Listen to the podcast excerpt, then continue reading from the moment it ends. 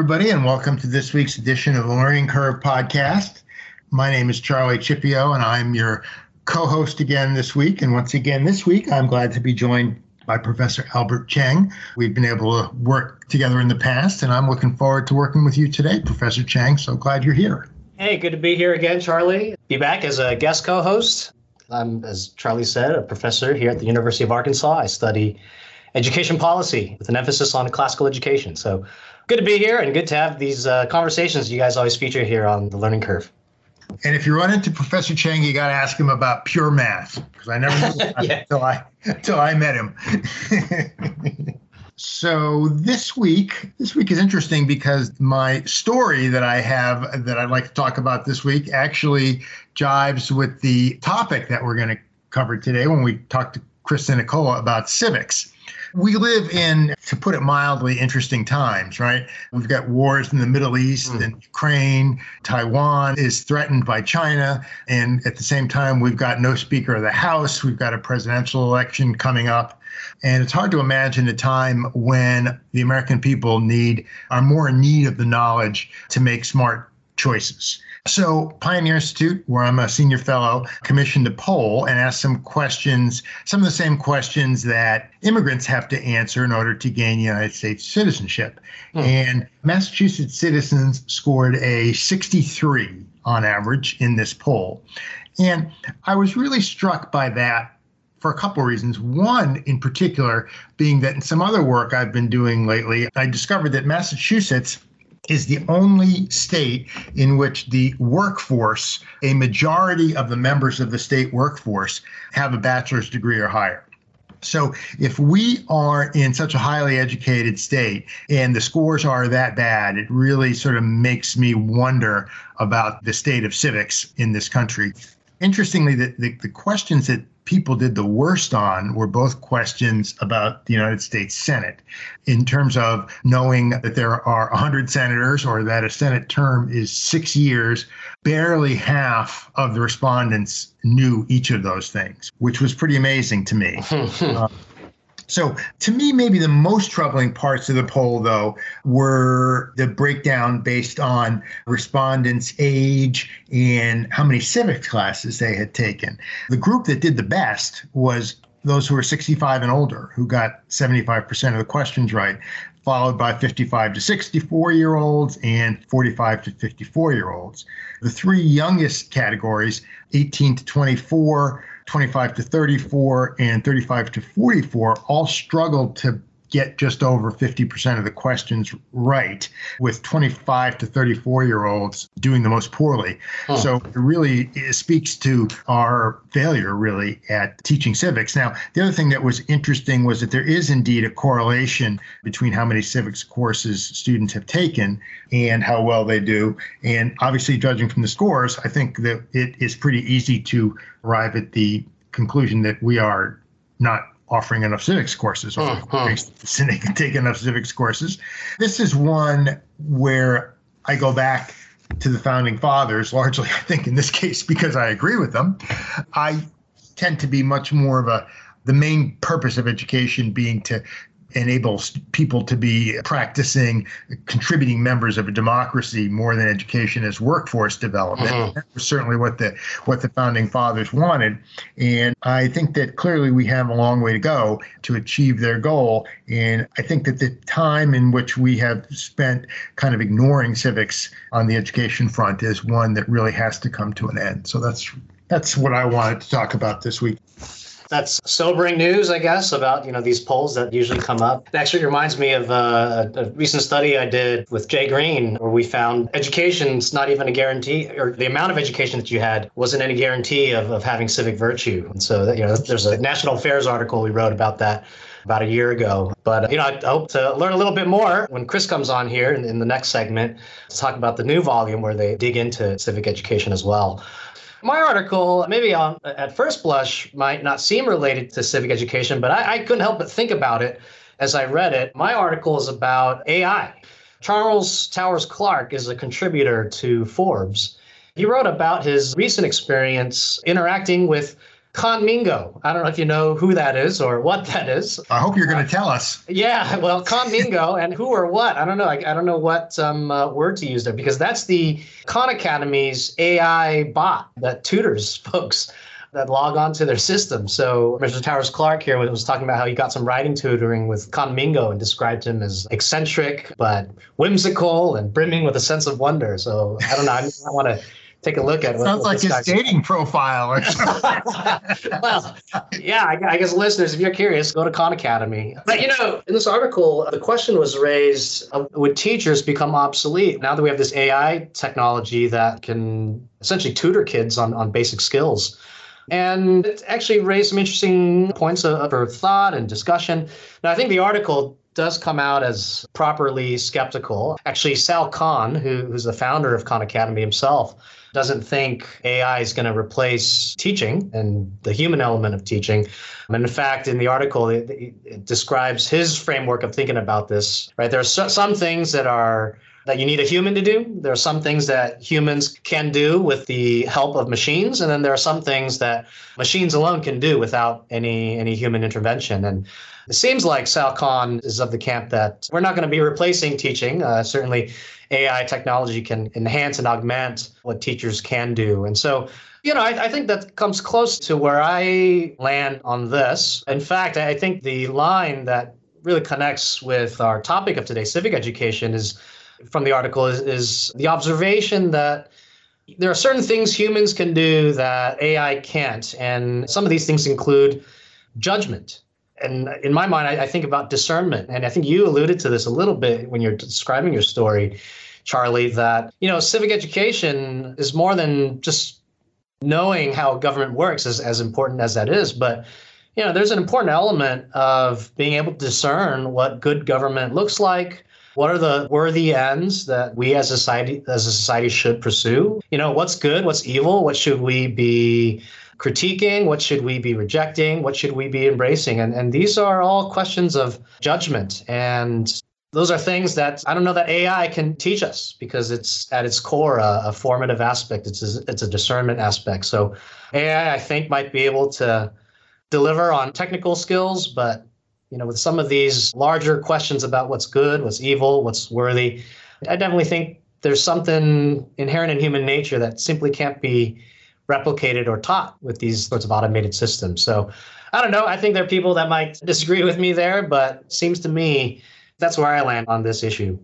I think that's so interesting because one of the things that I'm struck by is that one of the real important pieces of American history to me is the fact that at key times in our history, the American people have shown the wisdom to elect the right people. Mm. You have Abraham Lincoln during the Civil War, FDR during the Depression and World War II. And I think that that is exactly right. I think that that's what that comes down to. I, I mean, maybe I'm naive, but I don't think that those things were just coincidence that we happen to have those people in place at those times. Yeah. With all that's going on today, I kind of worry about our having the wisdom to make those kind of choices. So I, yeah, I, I yeah. think that's I am totally on board with what you're saying there. I yeah, yeah. exactly. And not even meant to mention how you know we've just even seen in the past election cycles how technology can be leveraged to certain ends that we might ought to reject. So yeah, it, it does come down to wisdom, as you say, and discernment. Thank you, Professor Cheng. Coming up after the break, we have Pioneer's Chris Sinacola talking about our new civics book that he's co edited.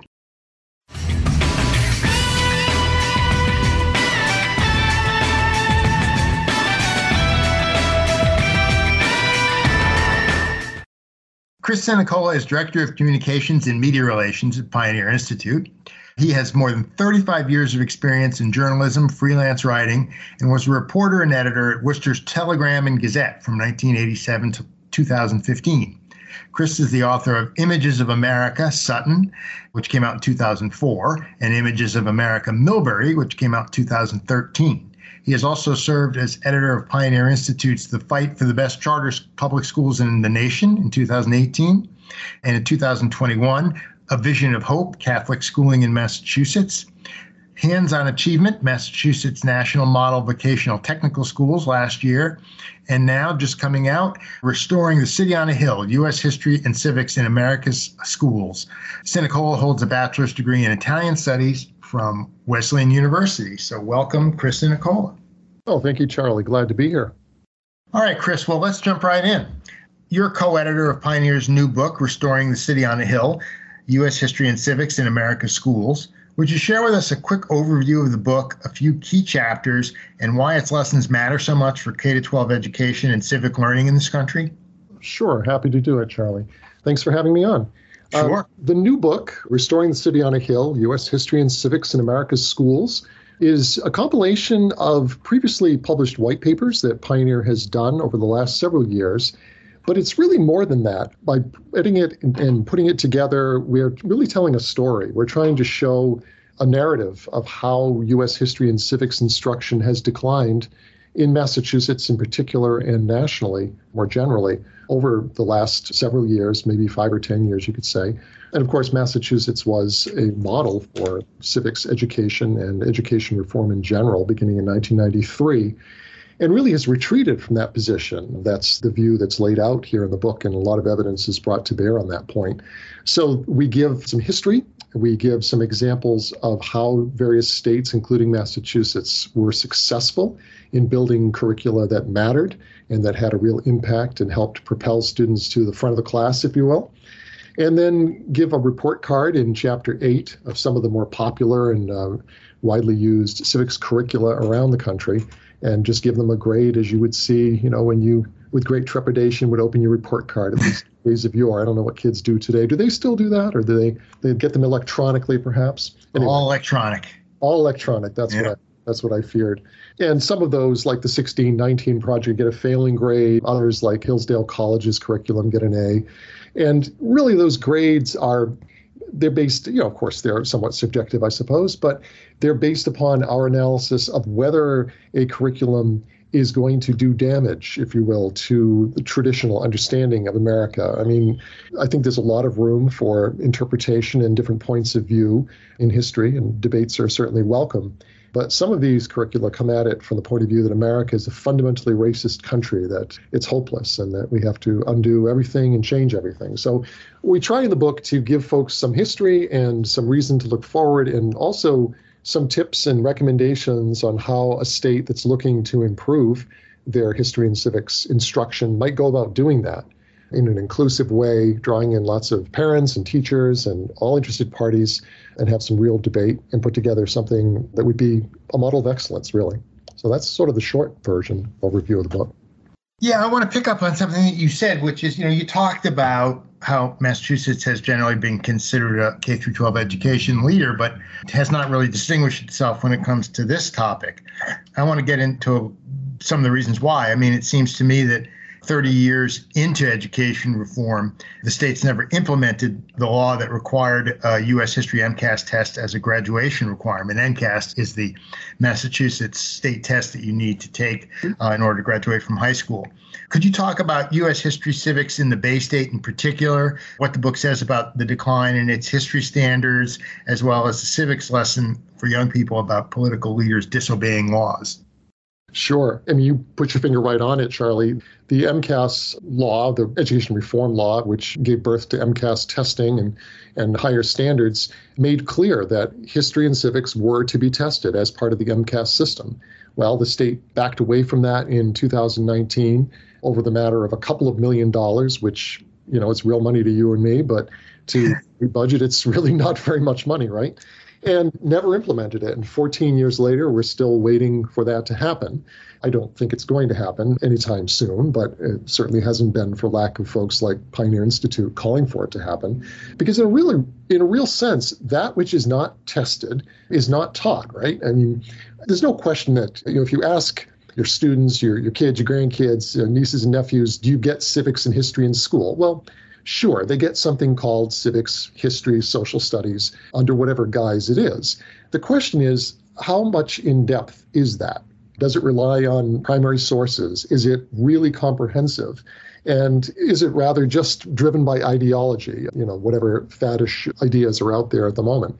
And I think too often the answer is B. It doesn't really get into depth very much because, after all, at the end of the day, teachers are looking at their classroom saying, well, I've got to teach the English and I've got to teach the, the math for sure. And, you know, we have to have a science component there. So history gets kind of shunted to the side.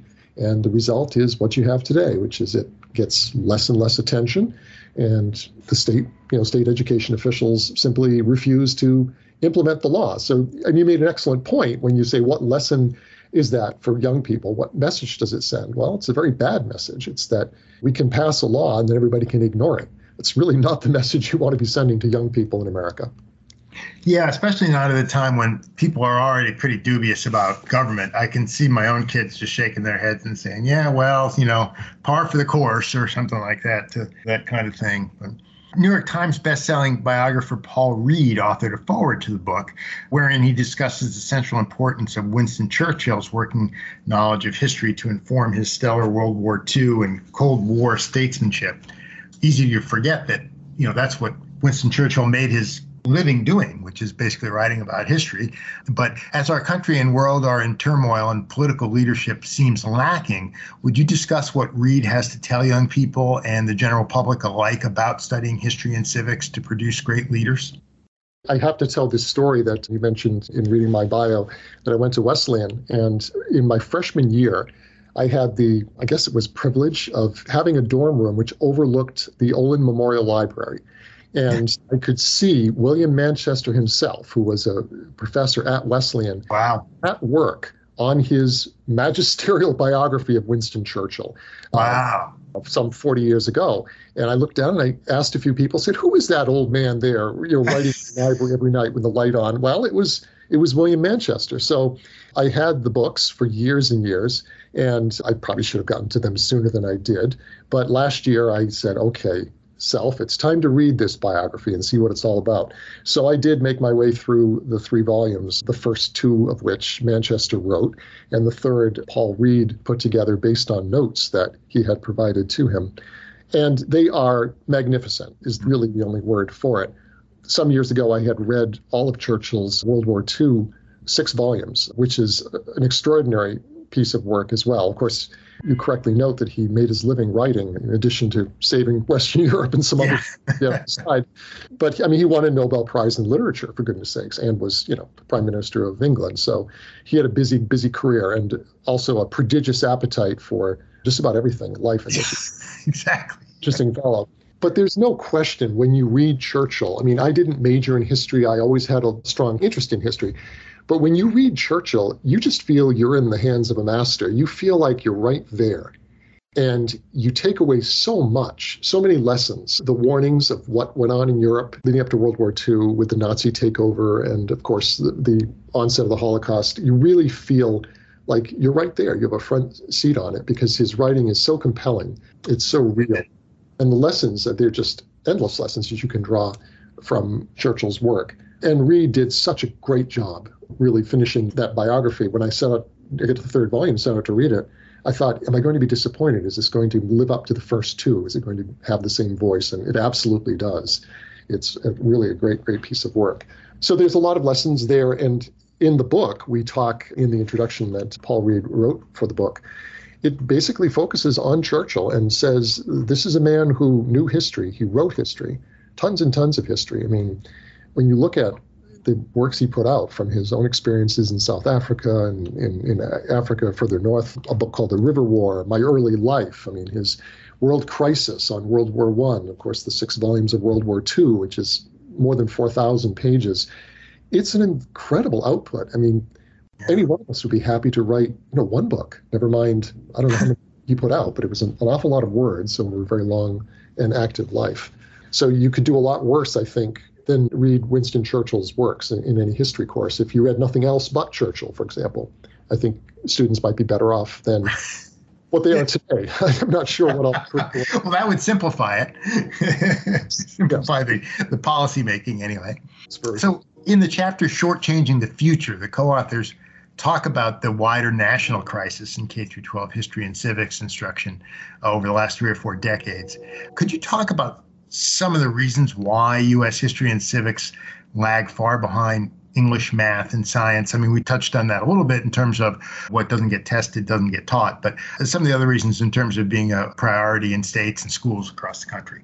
Yeah, well, I think that that first part of it is certainly some of it, and perhaps most of it, that mm-hmm. you have a system that emphasizes testing the three R's reading, writing, and arithmetic. Teachers, naturally, being pressed for time and having lots of students, are going to focus much of their time on exactly that. And we've had long debates in my household, even over MCAS and how it should be taught, how much it should be taught. And I can certainly sympathize with teachers. Of course, in theory, I think the idea behind education reform was don't teach to the test, right? You want to teach the kids what they need to know, and the test should come at the end of the year as a diagnostic or the middle of the year, whenever they administer it, just to tell, well, did they get the knowledge that they need. It's not supposed to be an all or nothing, make or break kind of thing. The fact is, most students in Massachusetts do pass these tests. And of course, students who are in private schools or homeschooled or other kinds of education may not even take the test, but they're still getting a, a, really good education. But it is a very important piece of as a diagnostic tool and for accountability. Now, why has civics and history instruction fallen behind? Well, part of the reason is that we're testing the others and not testing history. But I think there's something else going on as well, and that is that science and computers and the internet and artificial intelligence are things which we know kids need to know. We live in a very you know, scientifically literate age, and we need to have basic literacy and basic numeracy if they're to survive and thrive and not fall hopelessly behind. When it comes to history and civics, there's more, oh, I, I don't know quite how to put it, but there's more interpretation, I guess, would be the word. Hmm. These debates are very fierce. I mean, I, I don't know, Albert perhaps can talk to this a little bit later on. Are there huge debates over the Pythagorean theorem, or do people get very upset about how math is taught? I guess some of that happened years ago with the new math and the new new math, and no one could understand exactly what they were trying to get at with that stuff. But certainly anything that comes up, you know, when you talk about the um, origins of the Civil War, the American Civil War, you know, what were the main reasons behind it? And of course, a lot of folks will say, well, it was about slavery and the extension of slavery to new states. And would it be all slave or all free? And others will say, no, no, it's about states' rights. And others will say, no, no, it's a combination of this, that, and the other, and industrialism and the cotton gin. And it goes on and on.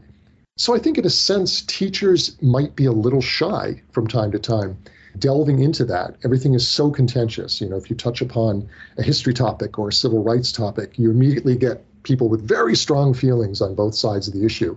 And I mean, maybe some teachers just say, you know what? If we just teach them math and we just teach them English, that's great. And we'll just cover these other bases as much as we need to to check off the box and get their graduation requirements out of the way. But of course, if you're not testing it, then there's a real question at the end of the day, at the end of the school year, what exactly did they learn and what can they show that they learned? And unfortunately, in Massachusetts, where we're not testing it, the answer is we don't really know. Chris, I think you're really on the right track about the difference between uh, teaching civics and history versus math. I mean, I've never heard of anyone arguing over the Pythagorean theorem. I guess we mathematicians might debate over which proof is more elegant, but I think that's a far cry from all the consternation we get when we start talking about history and, and, and civics education. I want to follow up and continue asking you to dig a little deeper in with teacher prep and state standards and classroom curricula. You know, for decades, K 12 US history and civics has struggled with poor academic quality in those aspects. You know, what are the book's recommendations about using primary sources, for instance, like the founding documents, landmark US Supreme Court decisions, civil rights era speeches? You mentioned reading Winston Churchill. what are some recommendations to ignite teachers and students' understanding of constitutionalism, self government, and other important ideas? Sure. Well, in the report card, one of the factors that goes into getting a good grade, if you will, on your history and civics curriculum is having some emphasis, at least, on primary sources, original documents. And a parallel effort that Pioneer has undertaken this year and next is our American Citizenship Project, which is developing and uh, promulgating a curriculum which does, in fact, focus a great deal of attention on primary sources. So, everything from the Declaration of Independence and the Constitution, the Federalist Papers, looking at things like Patrick Henry, you know, common sense, and, and on and on, and Thomas Paine's work and everyone else you want to do that because there's really no substitute for it. There are a tremendous number of really solid scholars, you know, who have made names for themselves throughout our history as, as scholars of the American founding. And some of those names, the late great Bernard Bailyn, David Hackett Fischer, another one. Of course, Shelby Foote's trilogy of the American mm. Civil War, which is perhaps best described as the American Iliad. I mean, it's an extraordinary. Mm. And all of these are works which are as true as possible. They get you as close as possible to the original sources because they're built directly on them. There's some interpretation, of course, that's what historians do, but there's no distortion, I think. They look mm. at evidence wide eyed and, and really with a fair, open mind. And um, I've read quite a few of those authors and learned a great deal about them and really come to some startling realizations about the American Revolution, for example, as being more than just one revolution. It was really a series of revolutions in New England and then in the middle Atlantic states and in the South. And the nature of the war changes, the nature of the conflict changes. And each area of the US, the different colonies, had really different interests.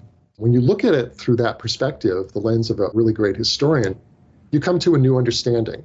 It's less like I think, if you're looking at it through a, a textbook that has been kind of homogenized and pasteurized and distributed through a major publisher in order to satisfy everyone.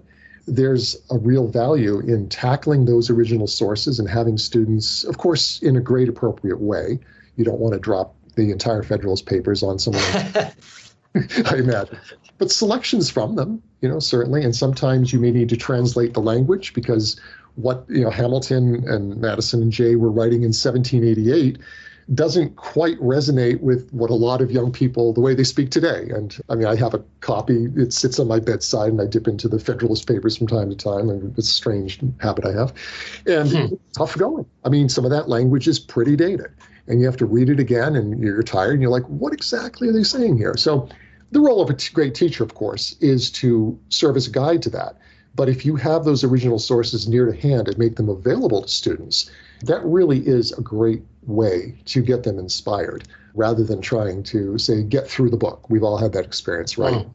Grade school or high school, and it's like, oh, we have to get through the book this year. We didn't get to chapter 10, or we only get we only get to chapter 8 this year. We were somehow failures. But I think that's the wrong way to look at it. In a course like history or civics, or really any course, and I'm sure you've had this experience yourself, if you inspire your student. If that student gets it and suddenly their eyes light up and they say, wow, I get that.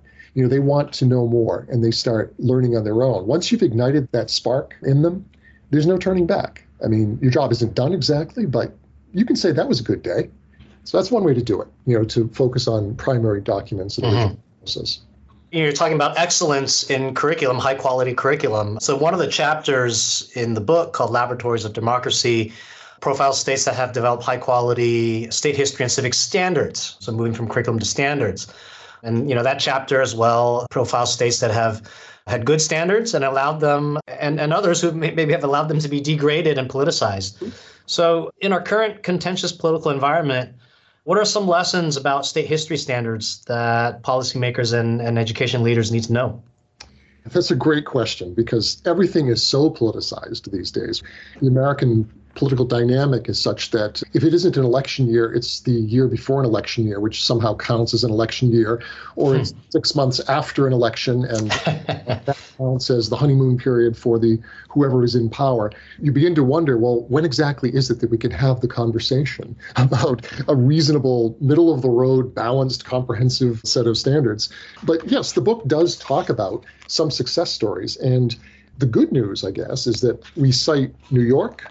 California, Indiana, South Carolina, Alabama, and Massachusetts. And you can look at that and say, oh, red state, blue state, blue state, red state. Hmm. That's good because it proves one point, which is that your state doesn't have to be all one thing or the other. It doesn't really matter what the political leanings of the state happen to be. If a state has gone through a process that's solid, that includes all parties, that is open to teachers and parents, and experts and non experts. And everyone comes together in a way that doesn't favor one special interest group over another. The result is likely to be stronger than hmm. just sourced it out to one group, one special interest group, and said, go for it. And they produce something. And it's also, I think, a lesson for young people looking at this process or teachers who may read the book or policymakers. We hope they will read it as well. Of course, having 50 states, 50 laboratories of democracy, if you will, allows America and education interests everywhere to try out new ideas. That's mm-hmm. genius of the founders, right? And if something is started in California and it proves to be a great idea, spreads, that's great. Other states can imitate it. On the other side of that, if you know Florida or New York or Massachusetts tries something that proves to be not so useful, well, the damage is limited, if you will, to that one state or maybe one or two other states where it may have been imitated. So you do have that ability to adjust the experiment in democracy and say, okay, these models work, let's do more of them. These mm-hmm. don't, almost like an A B test in, in math and science. And one of the parts of that that I, I like to point to and have over the years you know, both during my time as a journalist and afterwards in writing columns and so forth, is to focus on the electoral college. And I, you still hmm. Enormous debates, of course, every time a candidate is elected with the most votes. You know, they don't quote win the electoral college, which is really, or they don't win the popular vote rather.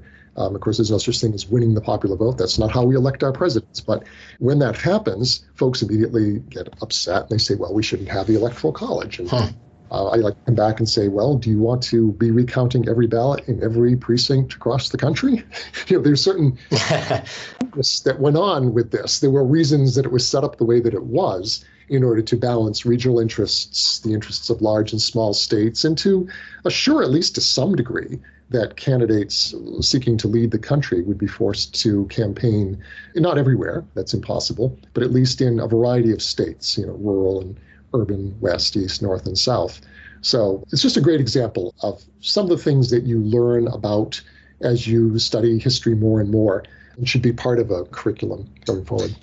Yeah, I mean, you know, it sounds like an excellent chapter. And I was just perusing the, the table of contents and, and noticed you you've assembled quite a an excellent group of folks to basically make up this volume. And so, you know, I want to bring in one of those folks, E.D. Hirsch, core knowledge expert, and I think he's probably familiar to a lot of the listeners here. Um, so he has a chapter titled The Sacred Fire of Liberty. And in it, he discusses the vital importance of shared background knowledge as the basis for democratic education and for common civic purposes and actually even mentions a bit about how that why that's important for bridging achievement gaps could you tell us uh, a bit more about E.D. Hirsch's chapter and what teachers need to better appreciate about why academic content and, and, not simply just action civics is the best way to reestablish civics as the wellspring, so to speak, of our democracy?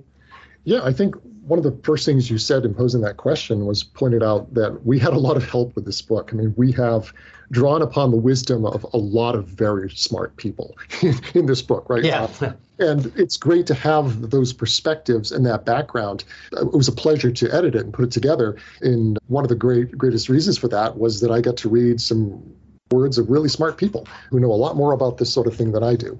And E.D. Hirsch is certainly one of those people.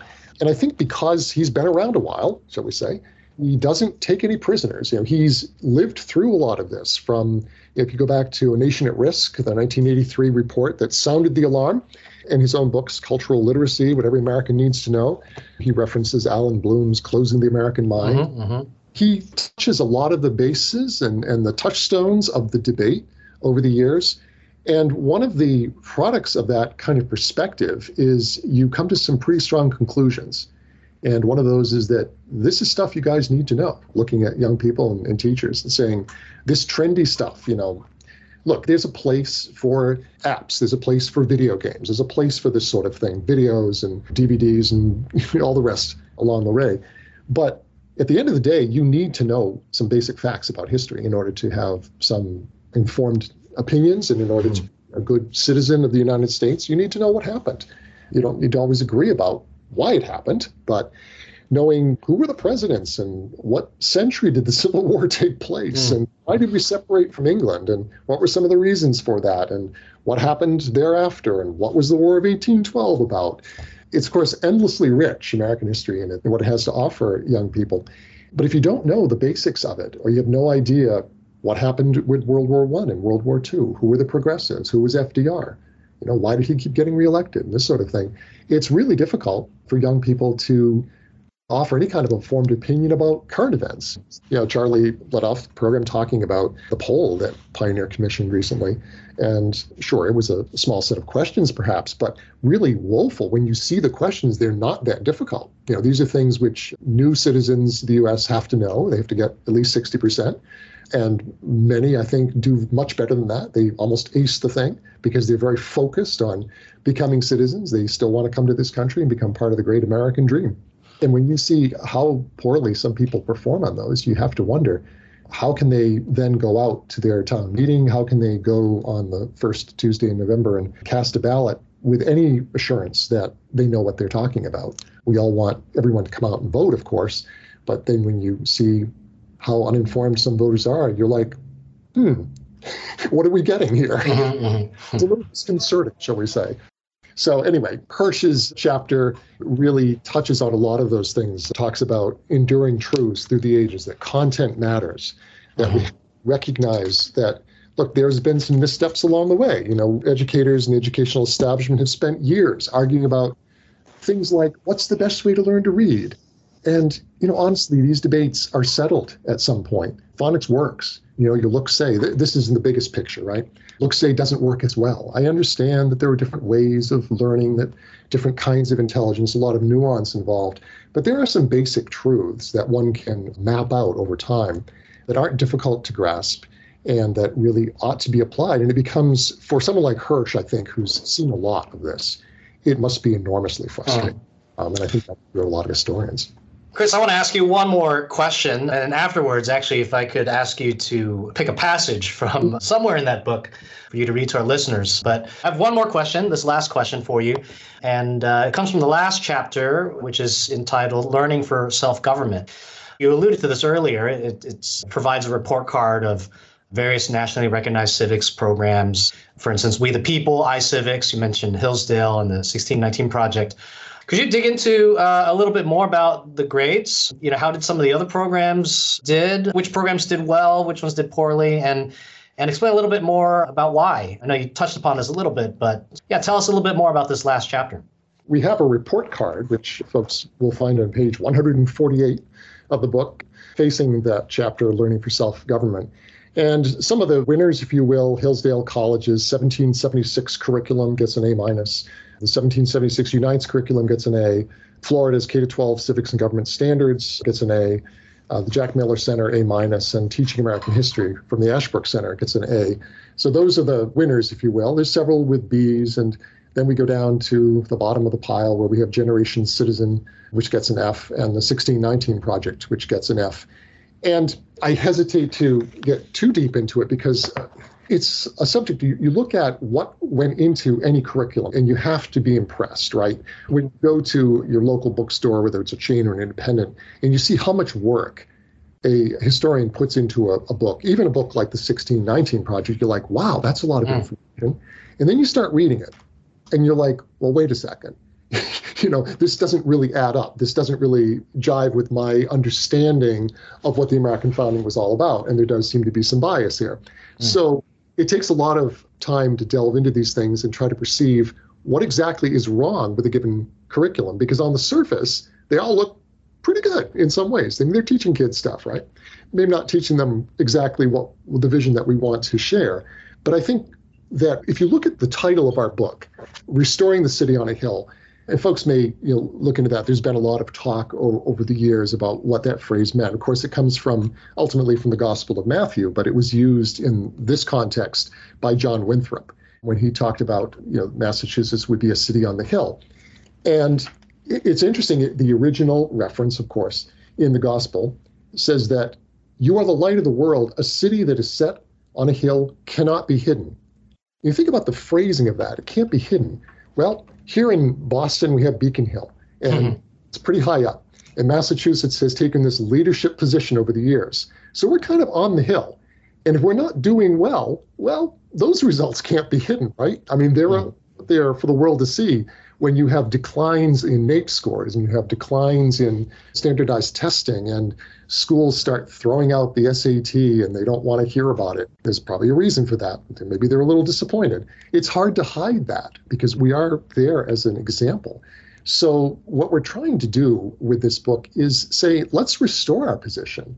I mean, I know there's differences, you know, between the Puritan outlook and ours today, and that's probably a good thing. The Puritans came here and they established education at some point, but their idea of freedom of religion was freedom to believe as they did. You know, they hmm. weren't happy if you were a Quaker or you were a witch or something else. You, you weren't we welcome. Over time, of course, that understanding changed, and we now view that phrase and understand that position as speaking to American exceptionalism, speaking to the idea that the United States is, was, and, and remains a special place, a place where folks from all over the world want to come. And they want to come here and share in the American dream and the opportunity that we have, uh, precisely because we are grounded in certain values. And those values include education and free thought, free expression. So, as different as we may be from three and four hundred years ago, the folks who founded the country, we have a good thing going.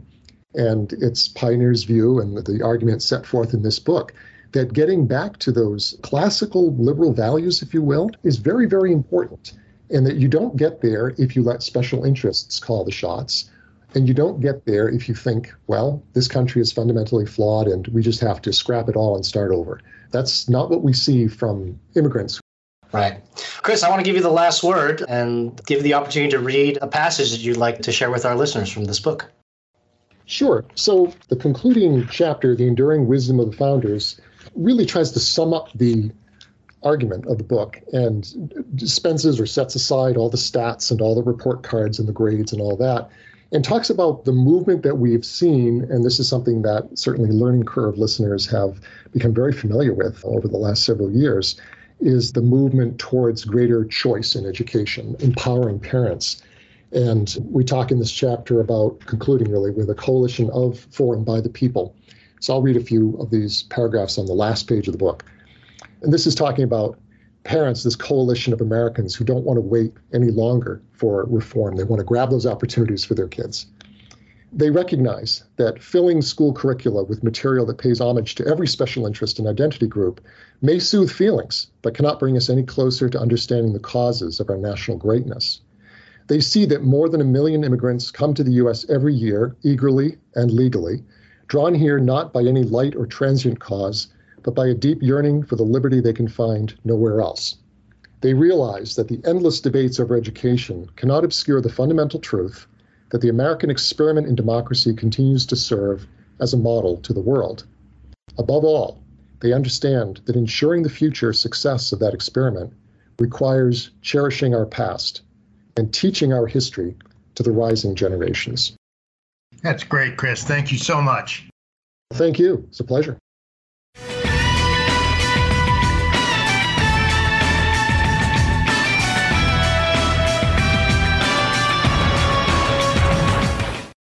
Okay, our tweet of the week this week comes from the fall 2023 ed- issue of Education Next. The Great Unbundling is the parents' rights movement opening a new frontier in school choice. I think that's one that I'm going to take a look at with interest. I have to say that this is one that Professor Cheng probably has a little more firsthand knowledge with because being that I live in Massachusetts, and not in the United States. Um, we are sort of on the sidelines when it comes to anything having to do with school choice. But I know that that certainly in Arkansas, Arkansas is on the cutting edge of a lot of what's happening in the school choice movement. Yeah, that's absolutely right. And well, ask me again in three, four, five years, and I'll tell you a little bit more about how this unbundling thing's working. Exactly, exactly. Thank you, Professor Cheng. It was a pleasure to co host with you again. Thanks for joining us. I appreciate it. You're very welcome. Glad to guest co host with you again, too. Great. And thank you, of course, to all of our listeners. Please join us again next week when the guest will be Leslie Klinger. He's an attorney, writer, and the celebrated literary editor and annotator of the Sherlock Holmes stories Dracula, Frankenstein, and The Strange Case of Dr. Jekyll and Mr. Hyde. So, a perfect guest for Halloween. Thank you all, and we look forward to having you join us next week.